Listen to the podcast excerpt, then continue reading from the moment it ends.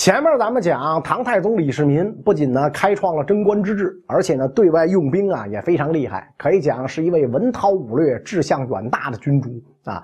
都说这个青出于蓝胜于蓝，长江后浪推前浪啊。按照这个常理来说，李世民对于未来的接班人肯定是寄予厚望，必然会选择一个称心如意、精心培养的儿子来接下这江山社稷。可是让所有人都没想到的是，在册立太子这件事上，偏偏是最不起眼的儿子李治成了最后的赢家。这是怎么回事呢？话说李世民一共有十四个儿子，三个是长孙皇后所生，也就是所谓的嫡出啊，分别是嫡长子李承乾、嫡次子李泰和嫡三子李治。不出意外的话呢，皇储是在这三个候选人中诞生。李治呢，胜算最小啊。他首先就是没有大哥这个李承乾的这个身份尊贵啊。早在这个嫡长子李承乾八岁的时候就被立为太子啊。有人说那八岁小孩能看出毛线来，刚小学三年级。李世民为什么这么着急立太子呢？你想想李世民自个儿的皇位怎么来的？玄武门之变呢，啊，宫廷政变。他杀了哥哥，杀了弟弟，控制老爹，所以为了不让这样的惨剧再次上演，早早的把李承乾立为太子，意思就是告诉其他儿子，你们大哥李承乾是朕看中的接班人，你们没事就别惦记太子位置了。为了能把李承乾培养成优秀的储君，李世民把他身边侍读的老师全部换成了像魏征这种级别的名望之士。就是希望他耳濡目染，成为一个文武双全的人才。假如就这么一路和谐的发展下去，李承乾继承皇位理所当然。可惜，这一切被一场足疾给毁了。啊！自从李承乾得了足疾之后啊，走路有点瘸。你想啊，从小被教育要成为一代明主的李承乾，心里肯定接受不来。是吧？本来想象着能够像父亲那样英明神武、文治武功、一表人才，结果现在没怎么着呢，自个儿先瘸了，像什么话呀？是吧？从此之后，这李承乾性情大变，那就开始这个破罐子破摔，生活上奢侈放纵，就给人以可乘之机。李世民有一个弟弟李元昌。一直对靠政变夺权的李世民心怀不满，做梦呢都想夺权。如今一看大侄子变成这样，就心怀鬼胎，开始亲近李承乾，整天带着他呀吃喝玩乐，不务正业。啊，太子府的老师们一看这个李承乾这样，就苦口婆心的劝：啊，您现在握着一手好牌，千万别打烂了。李承乾表面上摆出一副虚心接受的面孔，老师，您说的对，我错了，我下次再也不敢这样。一个华丽转身之后，所有老师说的话扔到脑后，继续胡混，玩就算了吧，混就算了吧。李承乾呀，跟一个幽灵啊，跟一个这个这个就戏子幽灵啊，玩起了这个断背啊，给人起了个昵称叫称心。很快这件事儿就传到李世民的耳朵里，李世民龙颜大怒。那老子花了这么多心思培养你，腿瘸了老子都没说啥，结果你快被人掰弯了，这可不行，是吧？李世民二话不说就把这个称心给宰了。李承乾得知之后嚎啕大哭，久久不能释怀，在自己太子府中给好基友做种树碑。李世民得知，对这个太子就更加失望。那所以有人说，这个李承乾逐渐失去了。李世民的器重，那是不是这个李治该上位了。呢？不是。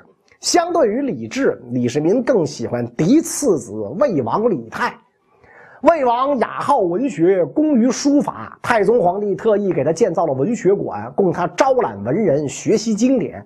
李泰呢，也没有辜负父皇的好意。到了贞观十五年，由李泰主编的《扩地志》完稿。这本书按照贞观十道排比了三百五十八州，再以州为单位，分述辖境各县的山川城池。古迹、神话传说、重大历史事件等等内容，非常的全面丰富。唐太宗看到之后高兴坏了，如获至宝。这相当于大唐的一部百科全书，把这部著作收藏进皇家的藏书阁秘府之中，接二连三大肆赏赐李泰，数量之多呢，甚至超过了太子的规格。这么一来，李承乾的行为不检跟魏王的备受宠爱一对比，引来了朝臣们的议论啊！大家就话里话外的问皇上啊：“您是不是有心换太子啊？”啊！但是呢，李这个太宗皇帝说：“没有啊，朕绝没有更换继承人的想法。太子虽有足疾，但并非不能走路。而且呢，他的孩子眼瞅着也五岁了，我绝不会更立储君，打开夺嫡货源。”皇上这么说，太子并不信。眼看着弟弟荣宠接二连三，他扛不住了，想要仿效当年老爹玄武门之变，发动政变刺杀李泰。没想到呢，暗杀失败了。李承乾呢，就有了更不知死活的想法，什么呢？起兵逼老爹退位。你说你也不想想，你跟谁玩心眼呢？你只是玄武门之变的翻拍，你爹是原版呢，所以可想而知。计划没能得逞，消息提前走漏。李世民得知之后，非常的震惊，千防万防，最后还是走到了这一步。赶紧叫来长孙无忌、房玄龄、李绩大臣们开会，会同大理寺、中书省、门下省一同审理这桩开国以来第一大案。调查审判之后，谋反之情坐实，太宗就问诸臣：程前该怎么处置啊？一时之间，没有人敢轻易回答。按理说，谋反这样的事儿，搁在历朝历代，绝对都是杀无赦，是吧？这怎么处置？你还你不知道吗？你还问我们，是吧？所以大家都明白，依照皇上的性子，是无论如何也对这个儿子下不了杀手的。那怎么处理才能合领导心意，就不好拿捏啊！大臣，你看我，我看你，憋了半天，谁也不说话。终于有一位大臣这个说话。陛下上不失做慈父，下得尽天年，即为善矣。意思是说呀，您是一位慈父，那儿子呢虽然犯了错，但还是让他善终得了。这话呢拿捏的十分得体，李世民特别得意啊，就坡下驴，把李承乾贬为庶人，流放黔州啊，就是今天重庆市的彭水县，算是保住了儿子一条命。那么如今太子被废，国祚不幸。镇压了宫廷政变之后，重立太子成了当务之急。谁最有希望接班呢？当然是最受李世民宠爱的嫡次子魏王李泰。大概这个魏王啊，也觉得太子之位唾手可得，急不可耐地跳江出来。从李承乾定罪开始，每天进宫表忠心，鞍前马后侍奉李世民。有一次，他跟李世民讲说：“您放心。”只要把皇位传给我，我临终的时候一定会把自己唯一的儿子杀掉，然后传位给弟弟晋王李治。李世民一听特别感动，当即就要许诺立他为太子啊。第二天呢，就把自己答应李泰的事儿呢告诉了自己的侍书褚遂良啊。侍书呢就是皇上的这个机要秘书啊。褚遂良这个人呢，在书法造诣上非常高啊。李世民呢，特别喜欢收集这个王羲之的法帖，而褚遂良呢，很擅长鉴别这些作品的真伪。慢慢的呢，就赢得了李世民的喜爱和信任啊。而且李世民呢，让这个褚遂良临摹这个王羲之的《兰亭序》啊。这个《兰亭序》原本现在已经。看不到了，看到都是摹本，所以后来没有大事，李世民都要跟褚遂良咨询。结果呢，这个褚遂良听完这件事儿啊，就跟这个太宗皇帝讲说：“李承乾本来太子啊当的好好的，因为陛下您自己长幼不分，让李泰觉得自个儿有机会，才酿成如此后患。如果您真的要立李泰为太子的话，那唯一能保住李治性命的，就是把李治远远的调走啊。”李世民听了之后说：“那不行啊，我舍不得的呀！”啊，于是呢，李世民就把长孙无忌、房玄龄叫来，啊，大家开会讨论，中心思想就两条，是吧？第一，如果册立李泰，那李承乾、李治可能就有生命危险；第二，绝不能给后世再开个篡夺太子之位的坏头。长孙无忌一听就说：“那您干脆直接改立晋王李治为太子，不就完了吗？”啊，其实往长孙无忌这么建议啊，有自己的目的。因为李治性格软弱，自己有福利之功啊，将来这个他登位之后，那更容易控制新皇帝。反正这个承乾、这个呃李泰、李治都是亲外甥，无所谓啊。最终再三思量之后，那皇帝决心改立晋王为太子，魏王李泰远远流放到了云乡，就是湖北云县。没过几年呢，就死在那儿啊。所以这个魏王跟太子争皇位，争到最后，这个两败俱伤。晋王李治人在家中坐，皇位从天上来。啊，贞观二十三年五月，也就是公元六百四十九年，太宗李世民驾崩，李治继位，是为唐高宗，改元永徽。从此呢，开始做起了历史上颇有争议的软弱皇帝。啊，其实软弱皇帝这个印象啊，很大程度上是受他媳妇武则天的这个影响，是吧？那么武则天的内容，咱们放到后边讲。除去这个因素，这个李治真的是个软柿子吗？其实不是，与其说他软弱，不如说呢他更加注重与民休息啊。李治继位之初，考虑到太宗末年东征高丽，使得贞观之治啊出现了严重的危机，于是呢立刻革除贞观末期的弊政，承袭太宗前期尚才纳谏、爱民崇俭的优点，第一时间颁布求贤诏。命京官和诸州举荐贤良，除了这个频繁颁布求贤诏令，还对那些有盛名的隐逸之士厚加礼遇。当时隐居山林的百岁名医孙思邈就这样呢被接到了长安。咱们现在去这个寺庙里看那个药王，一般摆的就是孙思邈。早在这个北周静帝的时候，孙思邈的医术就颇有名气。当时把持朝政的杨坚有意招他入朝为官，但是呢，孙思邈无意仕途功名，就没接受。后来这个唐太宗李世民继位，也招孙思邈入朝为官，又被拒绝了。他他坚持在民间啊，为这个乡民治病。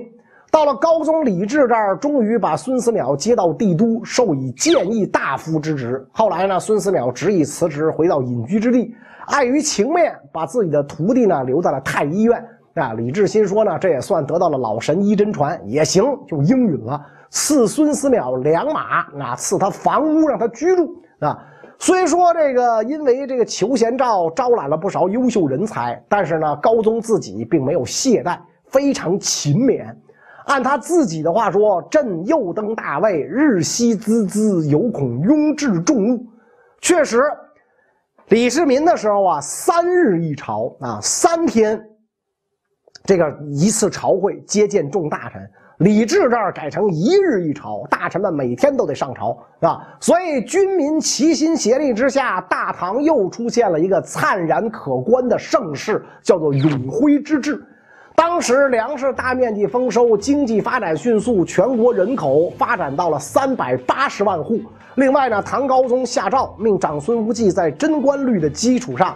编修新律就是永徽律，成为中国现存最完整、最古老的一部法典，为后世法律的制定提供了很多参考。那所以在高宗时期呢，社会稳定，犯罪率也低啊。根据史料记载，有一年大理寺卿向高宗报告说，监狱中在押的犯人只有五十多个，那其中呢只有俩人需要判死刑啊。当然了。永徽之治不可能是完美无瑕，那难免呢有不和谐的音符啊。当初太宗临终，把太子李治郑重地托付给了长孙无忌、褚遂良，要求二人进城辅佐，永保宗社。李治继位之后，弊端出现，长孙无忌以开国元勋、国舅的身份辅政啊，就出现了种种弄权的迹象。甚至不惜制造冤案，铲除异己。吴王李克就是牺牲品。吴王李克谁呢？啊，太宗第三子，隋朝公主杨妃所生啊，隋炀帝的这个闺女啊，这个杨妃生的啊，所以这个呃，隋炀帝啊是李世民的表大爷兼岳父啊。这个吴王英俊不凡，文武全才。太宗生前非常喜欢李克，常称其啊类己，像我这孩子像我，甚至呢也有把他立为太子的打算。不过因为长孙无忌极力反对，吴王并非长孙后所生，才打消了李世民的心思。长孙无忌怎么铲除异己呢？啊，这就说到这个房遗爱谋反事件啊。房遗爱呀是房玄龄的二儿子，次子，长子呢叫房遗直啊。当初呢，房玄龄去世，长子房遗直继承了梁国公的爵位和财产，本来呢也是理所应当。但是房遗爱的老婆呀，心里不得劲儿啊。他老婆呢是唐太宗李世民的十七女高阳公主，毕竟是公主嘛，心高气儿高啊，要驸马房遗爱跟哥哥分家。房遗之不肯分家，还把房遗爱骂了一顿。高阳公主大怒，就跑到皇宫，跟父亲这个唐太宗告房遗直的状。说他对皇帝经常口出怨言，心怀不轨。唐太宗一调查，发现这一切都是高阳公主胡诌的，大为恼怒啊，就把他一顿臭骂。高阳公主一看自己呢翻不出多大浪，就算了。但是现在到了哥哥李治继位，不一样了。大家都知道，说这个哥哥是个软柿子，所以高阳公主就又动了心思，鼓动自己的老公去跟这个李治告这个大脖子的状啊，想把大脖子弄下去。结果李治呢调查了一番之后，发现也不是这么回事反过来把房遗爱贬为房州刺史，就是今天的湖北房县。你不姓房吗？去房州啊！房遗爱和高阳公主夫妻俩人啊，这没打着狐狸，惹了一身骚，于是呢商议起兵造反，改立叔父李元景为皇帝。很快消息泄露，这件事被长孙无忌知道了。由于房玄龄在世的时候是长孙无忌的竞争对手，所以长孙无忌脑子一转，借此大做文章，趁机清除政敌。不仅把房遗爱和高阳公主下狱处死，还趁机呢清算自己的政敌啊！被唐太宗誉为因果累我的吴王李克也被冤杀。所以李克临死之前大骂长孙无忌窃弄威权，构害良善。这样的举动无疑对唐朝高层产生了重大影响，牵连了太多的宗室成员，皇亲国戚里边堪用的人才都没能逃脱，以至于后来武则天上台残害李唐宗室的时候，就没有人站出来阻止了。那么问题又来了，啊，有人说长孙无忌都这么弄权了，李治还不是个软柿子吗？啊，其实咱们说李治不是软柿子，还有一个原因，就是他在位的时候啊，对外征讨。也立下了赫赫功绩，在高宗时期，唐王朝的疆域扩展到了最大。关于这个内容呢，咱们下一集再说。